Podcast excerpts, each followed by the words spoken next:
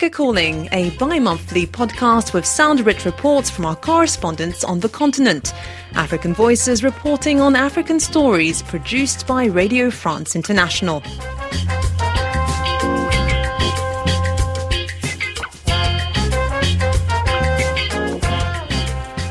Hello and welcome to season two, episode 14 of the Africa Calling podcast on March 18th, 2022. I'm Laura Angela Bagnetto.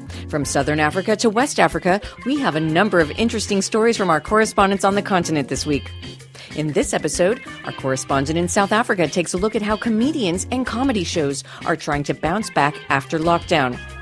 Our Malawi correspondent talks to maize farmers about diversifying crops to counter the climate crisis. From Gambia, we have a report on empowering young female dropouts with skills they never thought they'd be doing. And finally, don't forget our special song at the end. Africa Calling. In South Africa, comedy clubs have started reopening after a two year hiatus due to COVID 19. The inactivity of the stand up comedy scene during the past two years not only left comics without employment, but also left an audience vacuum. As it slowly recuperates, comedians are refining their material. This through South Africa's unique brands of politically inspired rhetoric. Correspondent Kagiso Mnisi has more on this from Johannesburg. My name is Gavin Kelly. I'm your host for tonight. Well, my name is Gavin Kelly if this goes well. If it doesn't go well, my name is John Steenhuisen. So, you guys ready for some comedy, yeah? Here at Cocktail on Six Comedy Club in Melville, Johannesburg, up and coming comics work through new material every Monday evening. The club is filled to capacity with a predominantly young audience from different backgrounds and races. In between having a signature cocktail drink and picking at hot wings, the crowd is eager to see the latest in the comedy scene. As resident host and co organizer of Monday night comedy sessions, Gavin Kelly is hard at work to liven up the environment. So Monday night comedy's been happening for like six, seven years on and off. Um, we just got back recently. This is our fourth show, uh, so it's good to be back in Melville. But yeah, it's mostly for the culture, man, of comedy. It ebbs and flows. It's up and down. Uh, when it's up, it's really good, man. A lot of people are making money telling jokes when it's up. Uh, but recently, because of the pandemic, it's down. So we are literally building the industry ourselves with our bare hands right now. How you guys doing? How you guys doing? That's Suhail Essa on stage. He's also a medical doctor. He's one of a handful of comics tonight to grace the stage in the hopes of surviving a 15 minute set.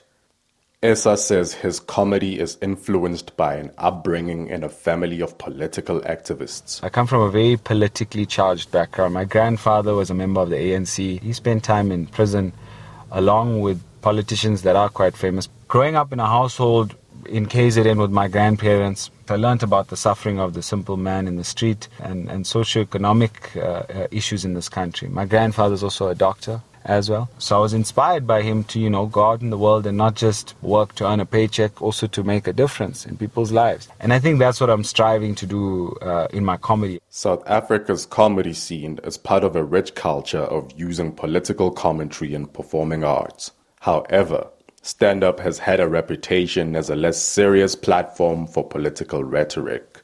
Andrew Miller is a cultural commentator and novelist who believes that comedy has an important place in South Africa's modern society. In one sense, it's been kind of a, the connective tissue of different realms of urban culture. You've always found spoken word in South Africa binding different communities together. And then it's also been quite progressive.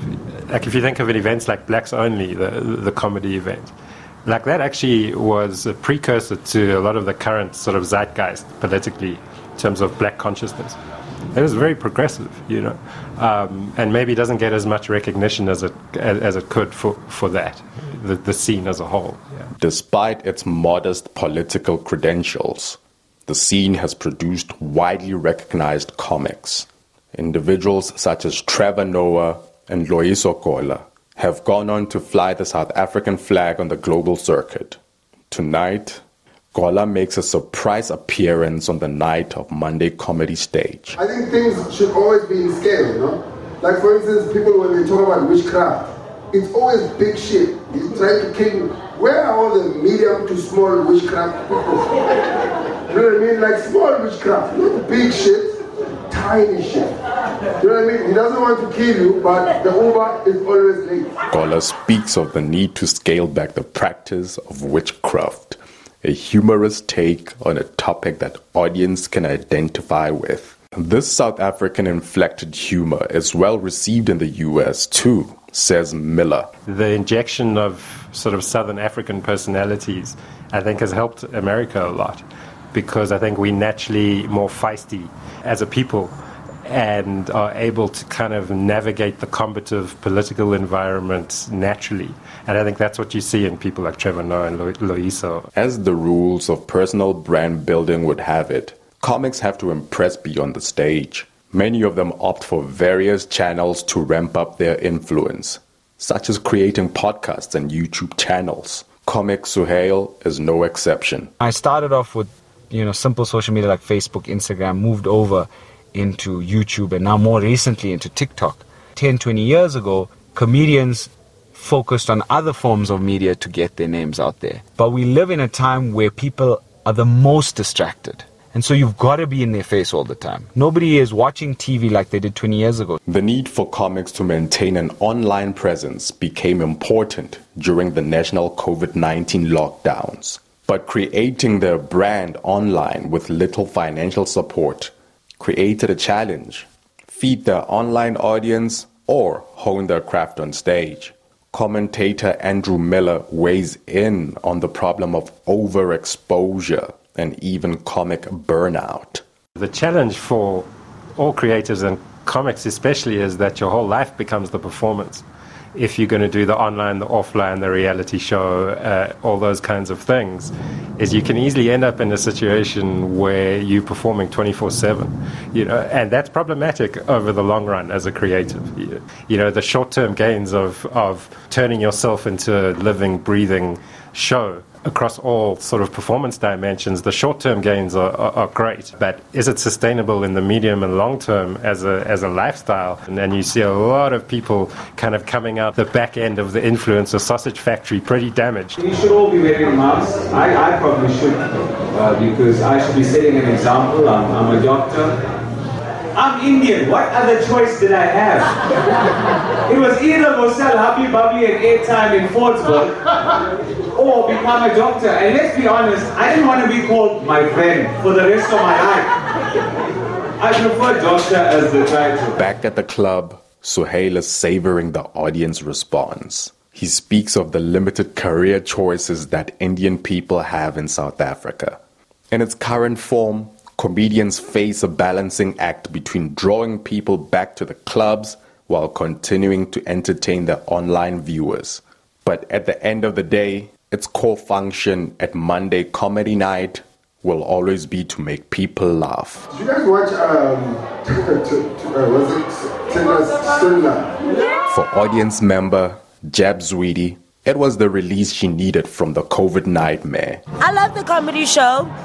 I just think sometimes South Africans, we need to relax, guys. We come from a hectic fucking two years of fucking lockdown, guys. Let's just let our hair loose. We're a nation of laughter. We're a nation of love. Everything's a good time. Black, white, Indian, colored, whatever, you know? Let that come back to us and let that be who we are. Laugh a little. Life is not that serious. For South African comedy, working conditions are still fluid. But one thing that has been consistent about the scene in its evolution is the ability to foster a strong sense of community. A community that has nurtured a widely recognized brand of social political humor, even amid strict lockdowns. Reporting for RFI's Africa Calling, this is Kagiso Mnisi in Johannesburg. Africa Calling, produced by Radio France International. In Malawi, the climate crisis has greatly affected the agricultural sector as droughts, plagues, floods, pests, and disease have continually hit the country. Correspondent Benson Kunchizera reports on how Malawian farmers are diversifying crop production as one way of adapting to the effects of a volatile climate. At 6 a.m. sharp, work begins at Peacock Farm in Salima, an hour and a half away from Malawi's capital, Lilongwe. Tractors are on the field, making ridges across the slope to prepare the land for production of maize seeds, soya and beans. Felix Jumbe is the 67-year-old farmer who is also the owner and director of Peacock Seeds, a company that produces, processes and sells main seeds. We found him giving instructions to his workers. Like many other farmers, Jumbe worries about the impact of COVID-19. He is only farming 60 out of 400 hectares because he could not afford to buy the rices last year. Jumbe says climate change has forced him to diversify to other produce like potatoes and groundnuts, which don't need fertilizer like other crops. It's the combination of COVID-19, climate change, and lack of fertilizer that has created hardship, he says. alimi ambiri alephera kugulitsa zokolola zawo Farmers were not able to sell their produce because the markets were at a standstill during the lockdowns, and also all our fertilizer is imported. Most of the companies closed, which spearheaded high prices in the country. Tripling fertilizer prices has forced some farmers to stop farming because they can't afford to. It's only a few farmers who brought subsidized inputs from government. On the other hand, even some beneficiaries of subsidy inputs have sold their coupons because they cannot access the inputs after a long awaited period.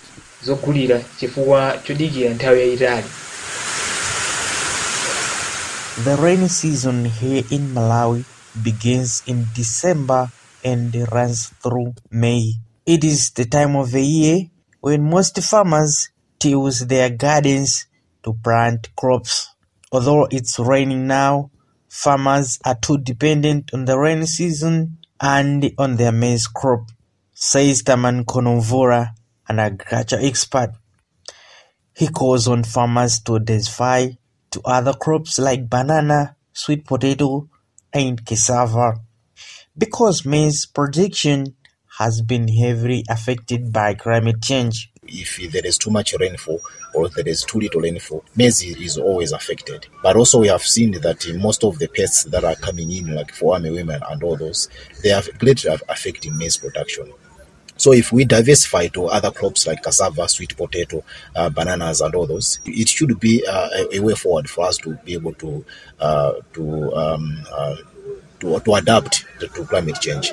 But also in terms of production, we also need to diversify, not only on consumption but also production, because uh, when you're talking about the droughts and all those, Farmers complain that rising prices of fertilizers and other farming commodities from various agro dealers are hurting their livelihoods. Back in Lilongwe, farmers inside a grocery shop are negotiating with owner Chidzangoma on prices for purchasing farming commodities. Fertilizer prices have risen sharply in Malawi, with a 50 kilo bag selling between 40 and 50 dollars, almost double the price of the previous year. President Lazarus Chakwera said he would try to curb the steep price of fertilizer, estimating that 80% of Malawi farmers can no longer afford to buy fertilizer. However, Ngoma, one of the agro dealers in Malawi, justifies the current price rise. We are not the uh, ones who hike the prices, but what you should know is that we, as agro dealers, we buy these items from other big companies who import fertilizers, and the prices are higher there. In order for us to make profit, we increase a certain amount because we use transportation. We are the ones reaching out to many farmers in different parts of the country. The prices of fertilizer are now higher globally, and it is not agro dealers who are overcharging.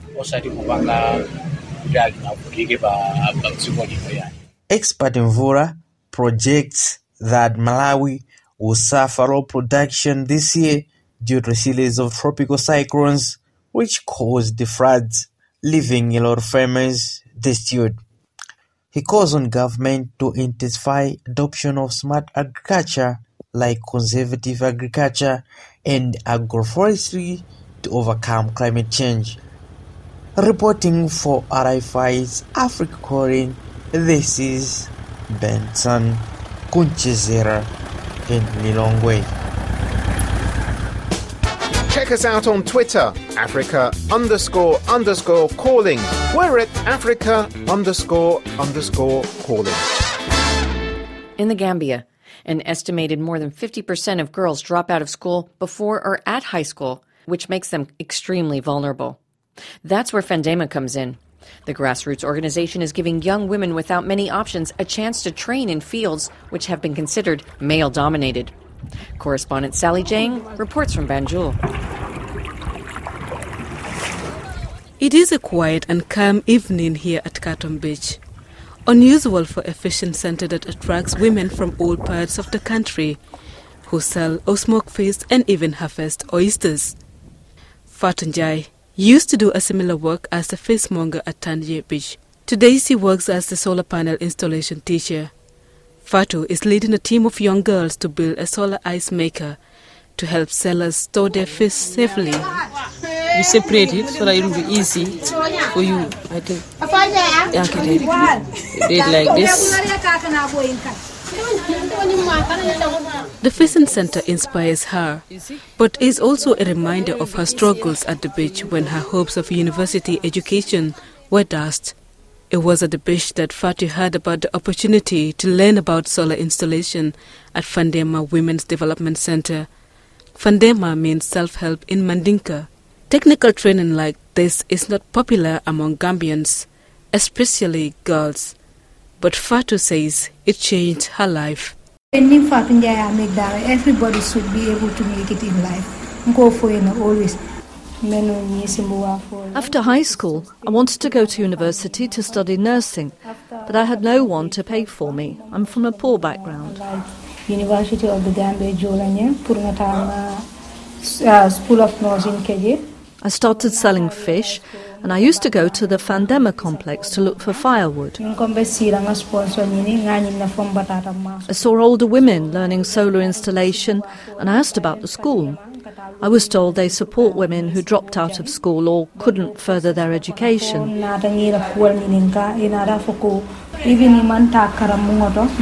When my father died in 2014, I decided to go there and do something that will sustain my family. I was lucky to be enrolled.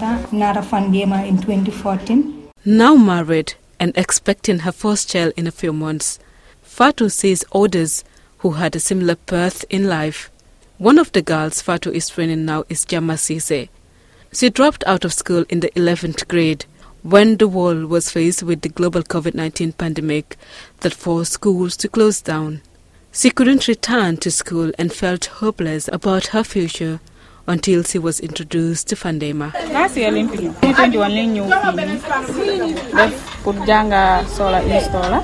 I've been studying solar installation for over a year.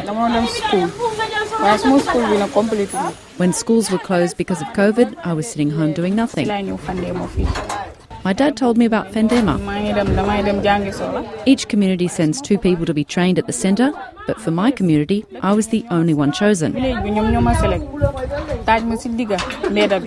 Back home, everyone is relying on me to use the skills I learned here to help them. Thankfully, now I can fix any solar panels.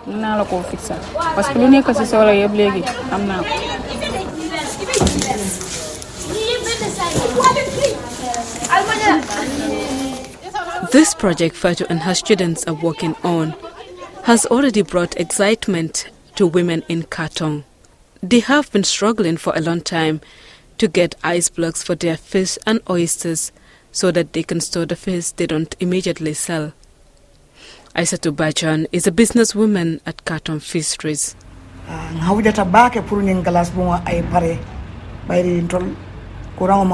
We can't wait for the ice processing center to be completed because we don't have electricity here. Fandema brought solar here, and we need it as quickly as possible. Most of the time, when we don't have ice blocks, our fish get spoiled. We supply fish to many parts of the country, like Basse and jarasoma, so that's why we're very excited about this project. Gender stereotypes have always deterred women and girls from pursuing technical careers and professions technically taken up by men. With the Fandema initiative, these women are breaking those barriers, Malan Sambo, project coordinator at Fandema, told Africa Calling that the center is working towards achieving its goal of ending gender stereotypes in professional careers. I come from a family, my mother, the first child, didn't go to school, can't read and write and then all my uncles read and write. So one of the main target is to see how we can bring education close to them. When we started right back, especially the approach of you know learning by doing, to the young girls in the male-dominated area to make sure that we mechanize their household workload, which is taking a lot of their time and health. This year's International Women's Month theme is breaking barriers. Fatu and her girls are hoping to inspire other women to change narratives in a patriarchal society where certain work is mainly designed for men. You separate it so that it will be easy. And today, that process means a woman lighting a bulb and making eyes at a dark and smoky facing process inside. Sally Cheng, reporting for RFI's Africa Calling from Banjul. Find us on your favourite podcast platform app, including iTunes, Spotify, and Google Podcasts. We're almost at the end of our program. We have music maven Alison Hird in the studio. Hi, Alison. What do you have for us today? Hi, Laura. Well, my pick this week is from the South African indie rock band called Blackjacks. They've been around since the mid 2000s. They have a, a, super distinctive sound. It includes Kwaito and Dub and Township Soul. They became really big with their debut album After Robots, and they were even chosen to kick off the 2010 World Cup in Soweto mm. alongside Alicia Keys, no less. So it looked like they were set to be South Africa's answer to Radiohead, but then they ran into some problems, lost their lead singer, and lost some steam. Happily, they're back with a new album. It's intriguingly titled Abantu Before Humans. And as you know, I'm I'm a bit of a fan of Malian music, Tuareg blues. So I've picked the track Mega Mali Mansa Musa. Uh, Mansa Musa was the king of the ancient empire of Mali back in the 14th century. You'll hear on the song the driving rhythms of Mali guitarist Vieux Farka Touré, that's Ali Farka Touré's son, and Money Mark from the Beastie Boys. How's that for a song? Wow, that sounds like fab. It. Yeah, thank you. Well, thanks for listening to episode 14 of Africa Calling. We'll leave you with the Blackjacks. I'm Laura Angela Bagnetto. This episode was edited and recorded by Cecile Pompiani and Erwan Rome. Goodbye for now. Oh